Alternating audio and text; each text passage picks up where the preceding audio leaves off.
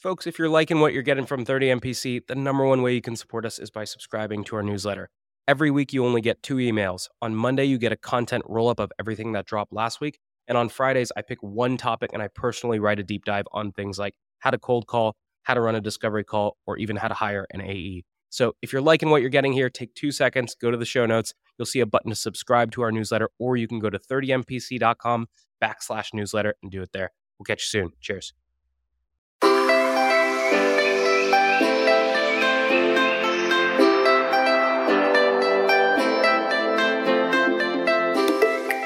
Morning, everybody, and welcome to this episode of 30 Minutes to President's Club. My name is Armand Farrokh. I'm here with my co host, Nick Cegelski, and today we have the number one rep at Clari. It's Lynn Powers. Nick, why should people listen?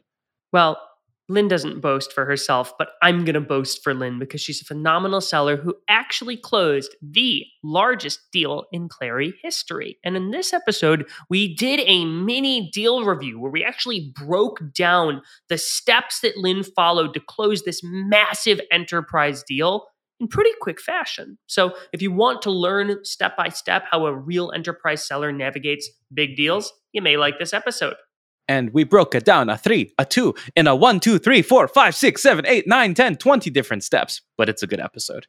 Today's tip to optimize your sales day is brought to you by Boomerang. If you get an email and the action required on that email is going to take you less than two minutes to do, do it on the spot. It's not worth adding it to your to do list, having to look at the item, remember what you need to do. That's going to take you more than two minutes anyway. So do it on the spot, get it off your plate. Now, we documented our best templates and tips to help you optimize your sales day with our friends at Boomerang, and you can get that documentation for free at the link in the show notes.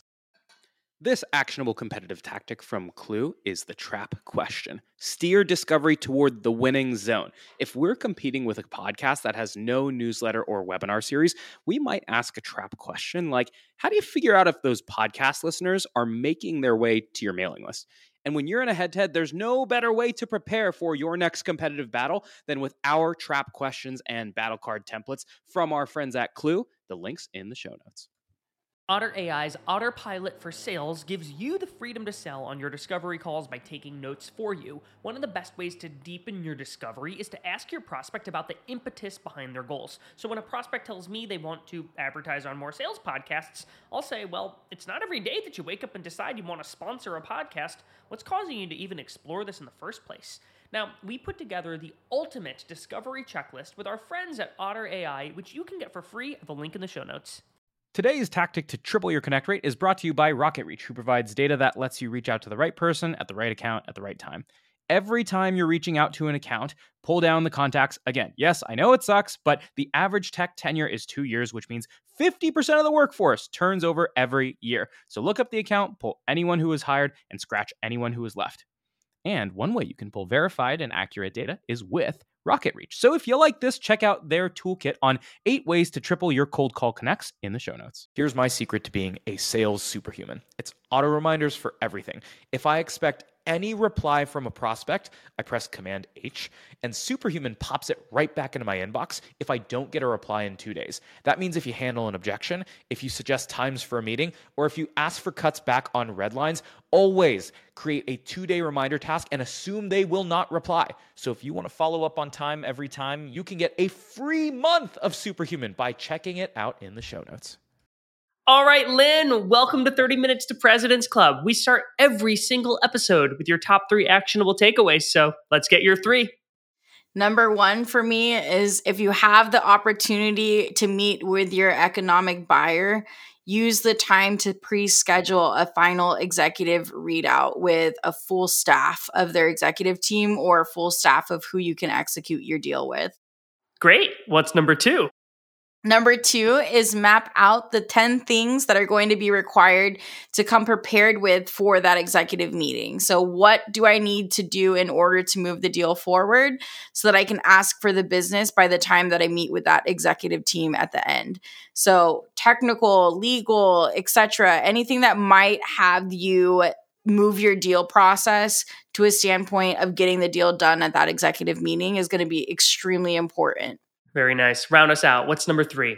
Number three is before going into that executive meeting, you want to make sure that your economic buyer is pre selling the team that you're going to be meeting with. So look at it as not only are we meeting with this executive team, but what might come up as a hurdle in that executive meeting that we can get ahead of before we do it that big meeting and making sure that your economic buyer is comfortable enough to make those selling points for you and help you with the success that you will have in that larger meeting with the full staff.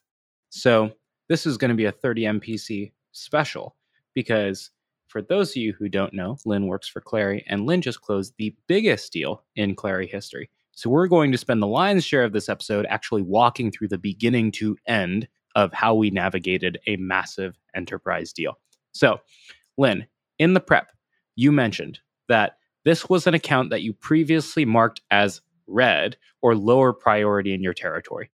And then you were like, okay, which are the accounts that I haven't reached out to yet that I might actually try to break into? You pick up this red account that you thought wasn't going to go anywhere. How did you actually break in and prospect into that account? Yeah, so one is doing my due diligence and research. So looking at current news, new hires, executive staff, any articles that were wrote about them. The other thing is really digging into career pages. So looking at tech stacks in the career pages and then any key challenges that I might see with that so that I can be prepared to ask those questions of typically when I see this type of tech stack, who was a decision maker in that tech stack? That way I know from a power level perspective, where do I need to play in or where do I need to expand my breadth of knowledge in their team. The other thing is I like to have three buying committees. So in that executive meeting, I need to know exactly what other executives I want to touch and why it's important for me to touch them. If I have that objective in mind as I'm going through that meeting, I know exactly where I want to end up. If it falls on one or two of them, that's great. If I can get all three intro to me, that opens up my deal to be a lot stickier than it was when I initially started. Another thing prepping in advance for this is if you can have any type of calls with lower levels, so below the power line, just getting a feel for tactically what is it like on the field for them and how can I use that knowledge or quotes from them to power what's happening in that first initial meeting with the executive buyer. So, Lynn, just to play this back, what you've done before reaching out to this executive buyer is you're developing your point of view all of the things that they might be looking to accomplish. And you're also mapping the account. In other words, you're drawing circles of power on the account so that when you get in there, you know how you plan on navigating your way around this account. So that's all of the research that you're doing to initially pick a landing point in the account. So let's say you've already met with that first executive buyer. Okay. So at the end of that meeting with the first executive buyer, we'll call it the VP of sales or the CRO, right? It sounds like you've identified other pockets of power, right? So maybe it's a head of RevOps, maybe it's a head of customer success. I don't know, right? I'm curious at the end of that meeting with the CRO, where are you going in the account? Are you asking the CRO to introduce you down to their department leads? Or are you asking them to introduce you laterally to the other departments like customer success and sales operations or revenue operations. Armand, you're going to think I'm crazy. I ask to get an executive meeting with all of them. So I do an initial demo um, we're like a demo teaser on that first call. Again, really honing in on initiatives and objectives. And then I ask for the full demo with a full executive staff couple weeks out. Then, if they're intrigued with that type of framing, then I say, in order for us to do really, really well in front of the rest of your executive team and make you look like a star, these are the 10 things that I need to accomplish before that meeting. This would typically happen with a BI person. This part of it would happen with an IT person. This part would happen with sales ops. So I'm asking for the big meeting first and then dialing in the reasons how I can get that successful as a way to get into the calendar of everyone else. This is brilliant. What most people would do is they would ask for all of those 10 mini steps first. Yep. Right? They would say, I'm at point A, I'm asking for point B, point B will lead to point C, point D is an IT review, and then point E is the executive review. What you're doing is you're saying, hey, we're at point A today, you're an executive. I'm going to ask for point Z in return. I'm going to ask for the 10 person executive staff demo first. And then that's going to be our end point on the map that justifies the 10 points in between now and then in the sales cycle. So I'm curious if they say, sure, are you literally sending an invitation at that point to their entire executive staff five weeks down the road? Or are you setting a reminder calendar invite to touch base with this executive buyer again? How did you actually operationalize that big end meeting? I ask for all the EA's emails. they have the time to go look at the one slot that might synchronize and work with all five of them versus me asking for this C level person to make the ask to all the other C level people, right? So I really want to get in with the EAs and really understand like what do they care about, right? So I got as granular as knowing that they get flowers delivered to the office on a certain day. and so scheduling an executive meeting in person around that type of day so that I can bring whatever, like the flowers the day of when they're likely to be dying, right? So just getting very, very specific around things that they might care about and how that might sway me into a personal relationship versus a business relationship or a business transaction thank you for adding that because that gives gives me the confidence like i'm always like oh like I feel like this EA might have some good intel, but I never actually asked because I'm like, oh, that's going to seem weird. But like hearing that you did that gives me the confidence to say, okay, I'm actually going to ask these people. Yeah, so I want to dig in tactically on this. So if we go back, you met with this uh, executive buyer, you got introductions to five to 10 EAs, and now you're getting intel from these EAs. Did you meet individually with each of the EAs on the executive team, or was this all over email? Over email a couple of them i'll just call their cell phones and get on a texting relationship as quickly as possible with them. Like if it's in the signature there's a reason why it's in the signature. So i did it that way where i got emails. If they responded to the emails i texted or just called directly and said hey like here's some slots. I'll shoot you over a quick text if there's any other ones that might work for us, but let me know if you need anything. I'm here for you as quickly as possible over phone. So you texted or called each of these EAs and you're telling them, hey, there's a time where we need to meet with the entire executive team. So you're essentially working with each of them to plan this big exec meeting. Is the first time you meet each of these executives going to be in that big meeting with 10 executives? Or are you also trying to get one on one exec meetings with each of them so it's not a big hurrah all at once? Yeah, so this is the beauty of asking for the executive meeting first and then telling them tactically what you would need to be successful in that meeting. So, in this case, what happened was I scheduled the executive meeting.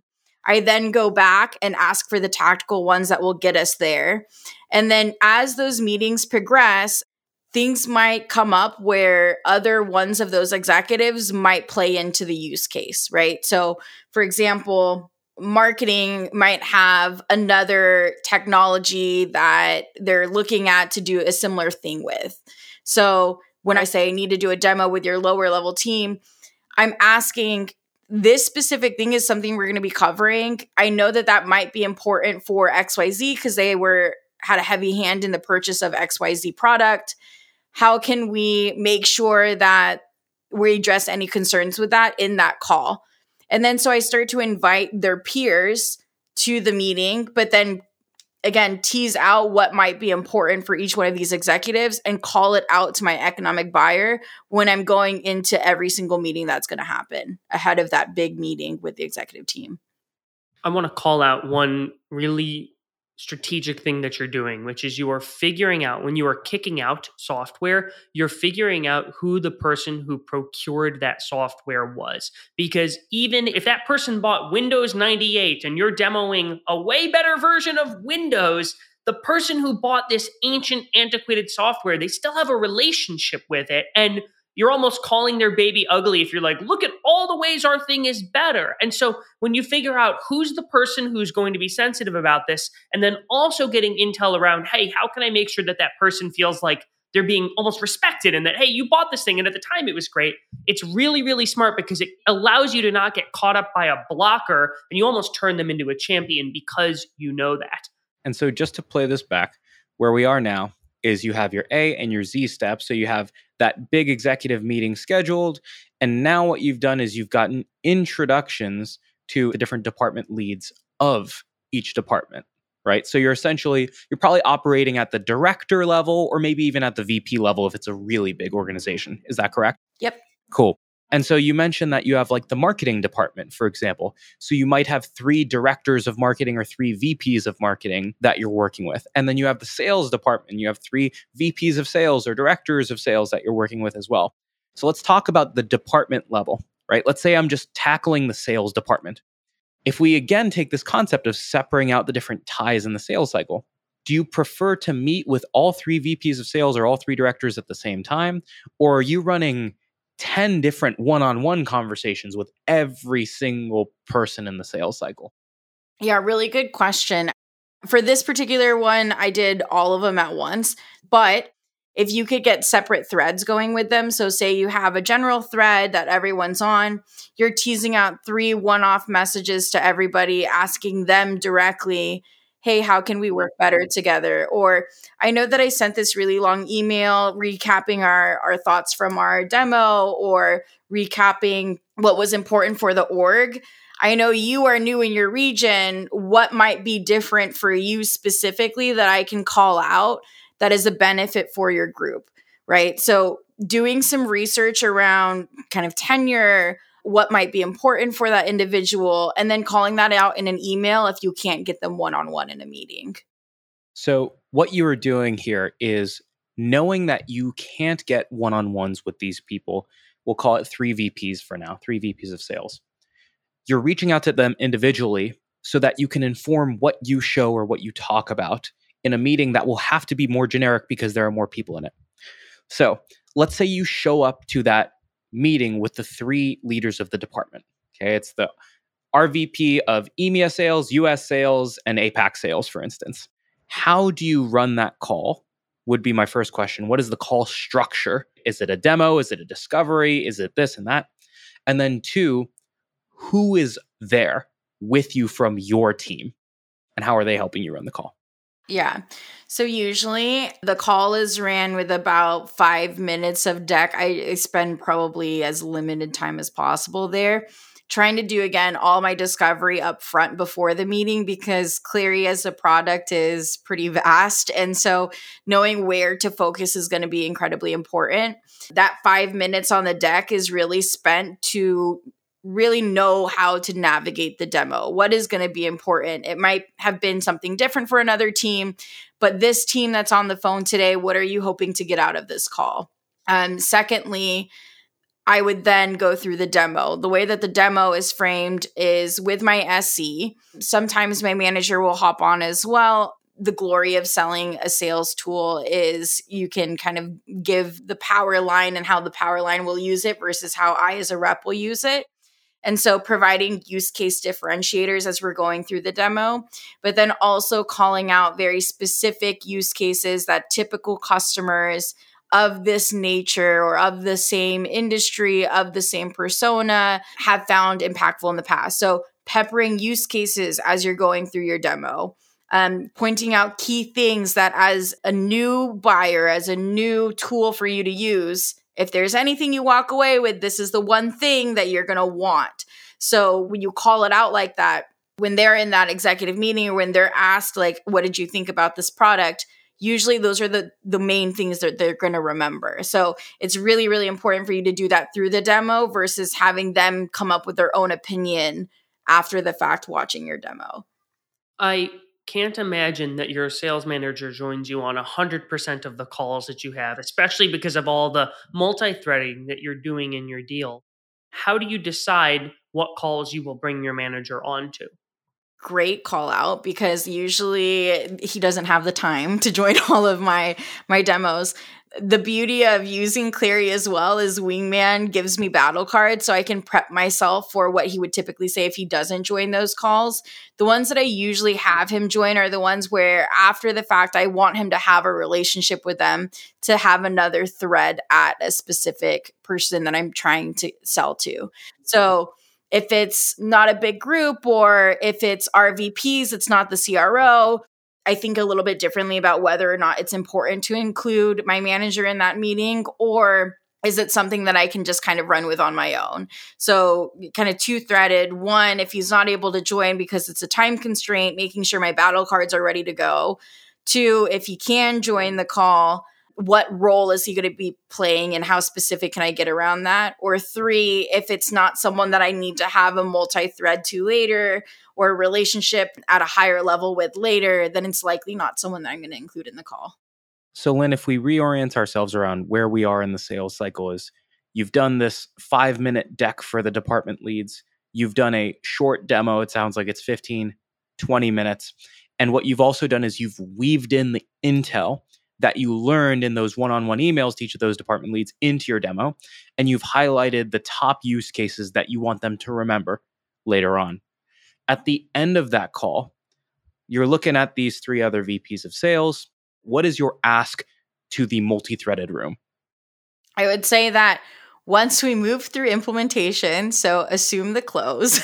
Once we move through implementation, I would love to use you as a power person that I reflect back with on feedback that I'm getting from your executive staff, making sure that that resonates with what you're doing on the front end so I can provide recommendations back to your operations team. Is that something that you're willing to do or is there someone else that you think might be a better person that has used other tools in the past that could be better for me to bounce ideas off of?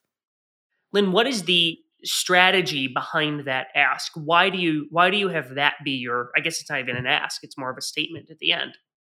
Yeah, I think of this as you need to close a deal for the references that you're going to get versus a, closing a deal for a win, right? If I have 3 RVPs on a call, those are three sales leaders that I can go to later and ask for a reference from.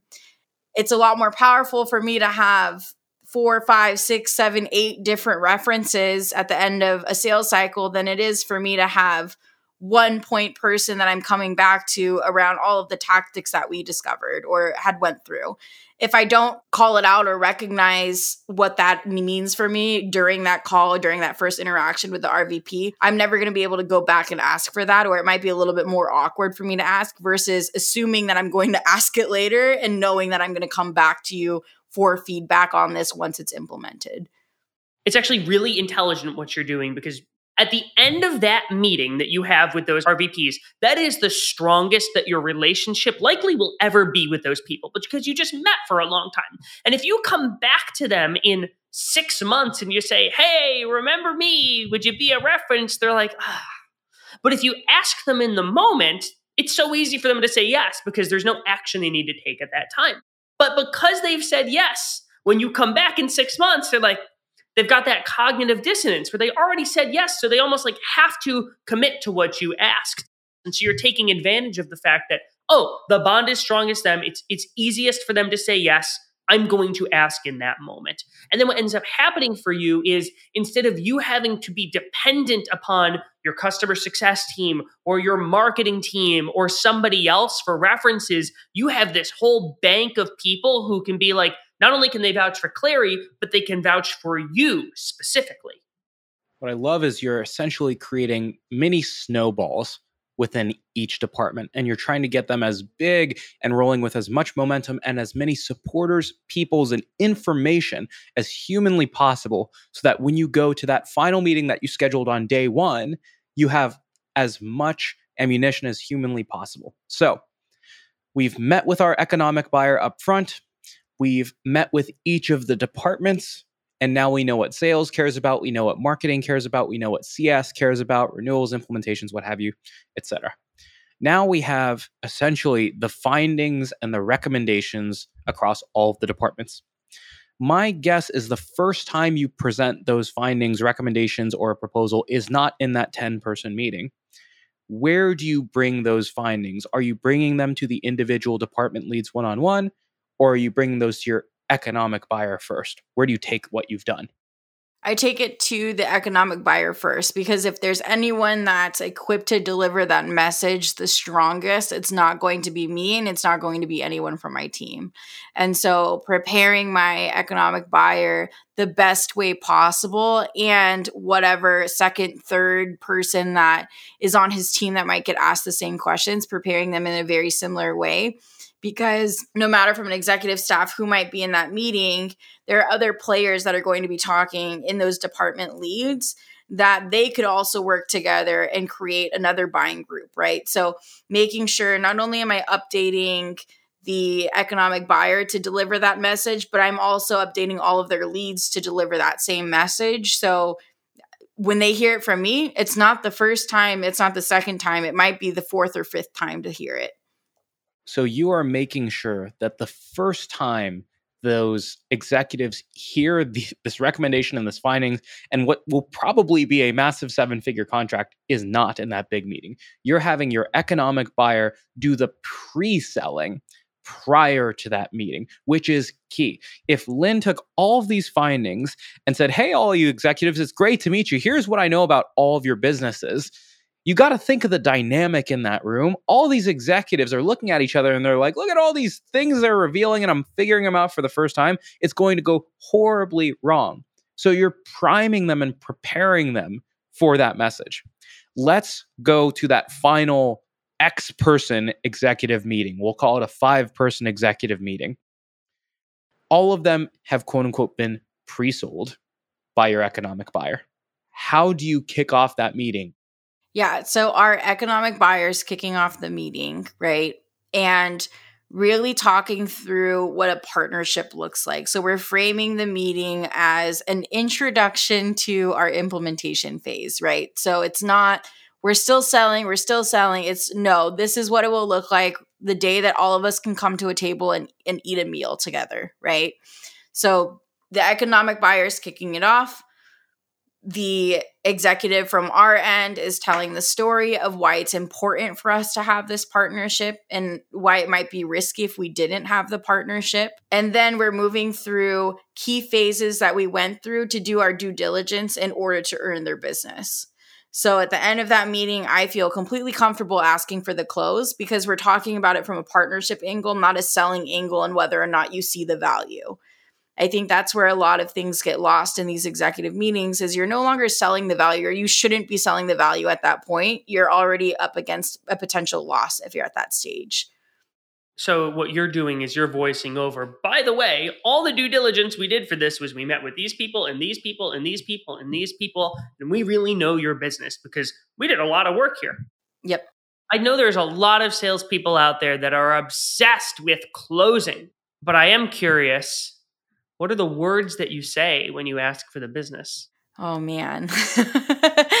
I say there's a lot of investments happening around the industry. There's a lot of risk that's happening around the industry. One thing that I can stand true to is the fact that you and I can become a really great partner together in meeting the risk and with technology, how we can close and move successfully forward is this something that you're willing to do or what risk will be taken if you don't move forward? So they say you know what lynn? We know this is a lot of money but we got to do this. We got to move forward. There's no way our business is going to survive if we don't make some sort of investment like this. So you've got the verbal from the customer. Now you move forward. I imagine there's some sort of debrief with your eb i also don't imagine that the customer just says lynn whatever you quoted us let's pay it. Send us the contract I'm going to sign today. How do you navigate the negotiation piece? Yeah, so I try to get out all negotiation prior to that executive meeting because I don't want to be up against dollar figures getting slashed at the end of that executive meeting. And so for me, it's how do I ring true to value with the numbers? And it becomes an exercise of if we were able to provide this value to more of your staff, what are you willing to take on? And so then it's here's option A, B, or C. C would be the biggest chunk that we take down. A is just a, a crawl approach, but B might be comfortable for you. Which of these three are the best option for us to successfully measure impact the quickest for you, but also be able to scale it so that we're not coming up with new orders later down the road that are unexpected because you want more other people to use it in that first meeting where I'm asking for the introduction to the economic buyer, I'm also asking for the introduction to procurement. So, just as much as I'm running the sale of what gets like how we sell value, I'm also running the sale of how do we get signature? And what does it mean to get signature in your org? What is the process for that signature in your org? If you run both of these simultaneous you're not going to get caught up one or the other. They're going to both happen at the same time. So getting introduced as early as possible to procurement but also being very very realistic with your economic buyer around what they're hoping to accomplish and what budget do they have for that. I bet you've seen other salespeople do a great job and other salespeople do a not so great job in, in navigating the procurement piece. Do you have any like big do's or don'ts related to navigating procurement that you would recommend other reps follow? I would say transparency between procurement and your economic buyer is absolutely essential because if you're running into the abyss with your EB or you're running into the abyss with your procurement person, your deal can already fall down to the floor if both of them are not connected at that same pace because you want it to be accelerated at the level that the EB would expect, but also realistic to the point where procurement can meet the EB at that. So if you break one of those two, your deal can be completely done. So that relationship is the number one that you need to protect. And so making sure they are tied on whatever your messaging is, whatever your progress is, those two people should always be updated together and make sure that they have the same sentiment around the urgency of your deal. Lynn, thank you for a masterclass in closing the biggest deal ever but we're running out of time. And so we got to move ourselves to the final question. And the final question is this We've talked about a lot of really great things salespeople should be doing. Now I got to ask you about a shouldn't. And so the last question is what is one bad habit that you see a lot of salespeople exhibiting that you think they need to break because it hurts them more than it helps? I would say building your brand in a very specific way. So I think a lot of folks are getting convoluted of building your brand means your presence on social or LinkedIn or whatever that might be. And and truly building your brand for me means identifying what's important for you, what's important for your customers and how you're going to carry that beyond any type of sales cycle. So how do you ask for direct feedback? How do you become surrounded by like minded individuals so that if anyone ever has a revenue question or a woman in revenue question, because of my brand and because of the type of characteristics I serve to my communities, that becomes easy to answer without me posting on social every single day. So I focus a lot of my time on execution and relationships and how do I build that and make it really, really meaningful and authentic versus putting all of my work out on social um, with quick wins or little tips and tricks that I do. So, building your brand in a very meaningful way to stay authentic to who you are and what impact you're serving to communities. Lynn, can you give us the 20 seconds on women in revenue and how women in revenue can get involved and why they might want to get involved? Yes. So, Women in Revenue is a nonprofit organization that serves for women in revenue generating and supporting roles. So, sales, customer success, marketing, ops. And really, what we do is help elevate their career through things like free mentorship, free speaking coaching, free speaking opportunities to help with the equality that we see on panels today, and provide a really, really deep support network on how we can help each other in these roles, given that most of the roles aren't provided to women first, or they're not as highly likely to be in these roles against any other gendered counterparts. So, if you haven't joined Women in Revenue, it's a free community. You can go to womeninrevenue.org and sign up to become a member. Boom. Everybody go take advantage of that and please get in contact with Lynn if you'd like to learn more. Stick around for a 60 second recap coming up soon.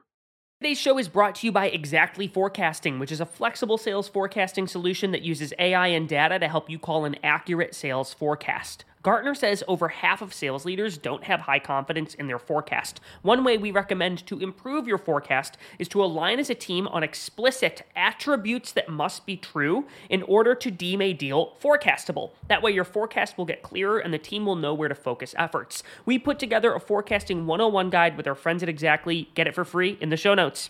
Today's prospecting tip is brought to you by Woodpecker. When you're sending a sales email, you generally want to avoid putting punctuation in the subject line. If you've got an exclamation point, it makes it seem like you're shouting at them, look at this amazing offer. And a question mark just smells salesy. So avoid punctuation. Now, if you want to steal my full sales cadence from my friends at Woodpecker, there's a link in the show notes for you to go get it and try it for free. Gong's going to help you run the five minute drill at the end of all of your calls today. At the end of a call, pressure test the prospect with three questions. Number one, do you want to buy? If the answer is no, why set a next step at all? Number two, when do you want to buy? If it's tomorrow, we got to move fast. Number three, how do you buy? Based on the first two answers, I can now adequately decide if and how I set a next step. And this was stolen from the Gong 30 MPC 90 minute masterclass, and you can steal it too in the show notes. Your top four takeaways from this episode with Lynn Powers includes number one, when you get access to an executive buyer at the beginning of the sales cycle, pre schedule the big executive meeting at the end of the sales cycle today. Number two, map out the 10 things that you're going to need to do now to prepare for that big executive meeting.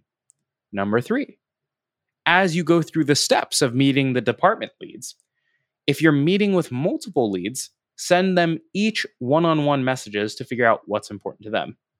And then, lastly, number four, before going into that final executive meeting, have your economic buyer pre sell each executive before doing the big hurrah presentation so you can position it as an introduction to your implementation phase, not a pitch meeting.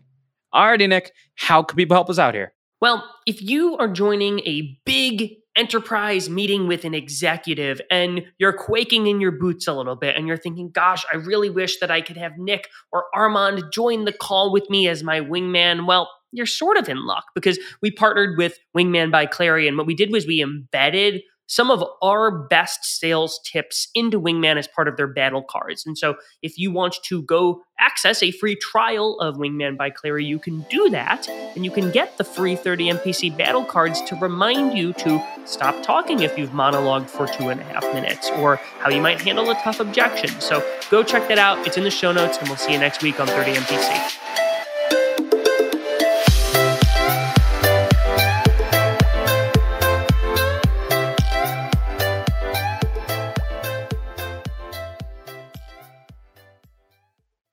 Today's show is brought to you by Xactly Forecasting, which is a flexible sales forecasting solution that uses AI and data to help you call an accurate sales forecast. Gartner says over half of sales leaders don't have high confidence in their forecast. One way we recommend to improve your forecast is to align as a team on explicit attributes that must be true in order to deem a deal forecastable. That way, your forecast will get clearer and the team will know where to focus efforts. We put together a forecasting 101 guide with our friends at Xactly. Get it for free in the show notes.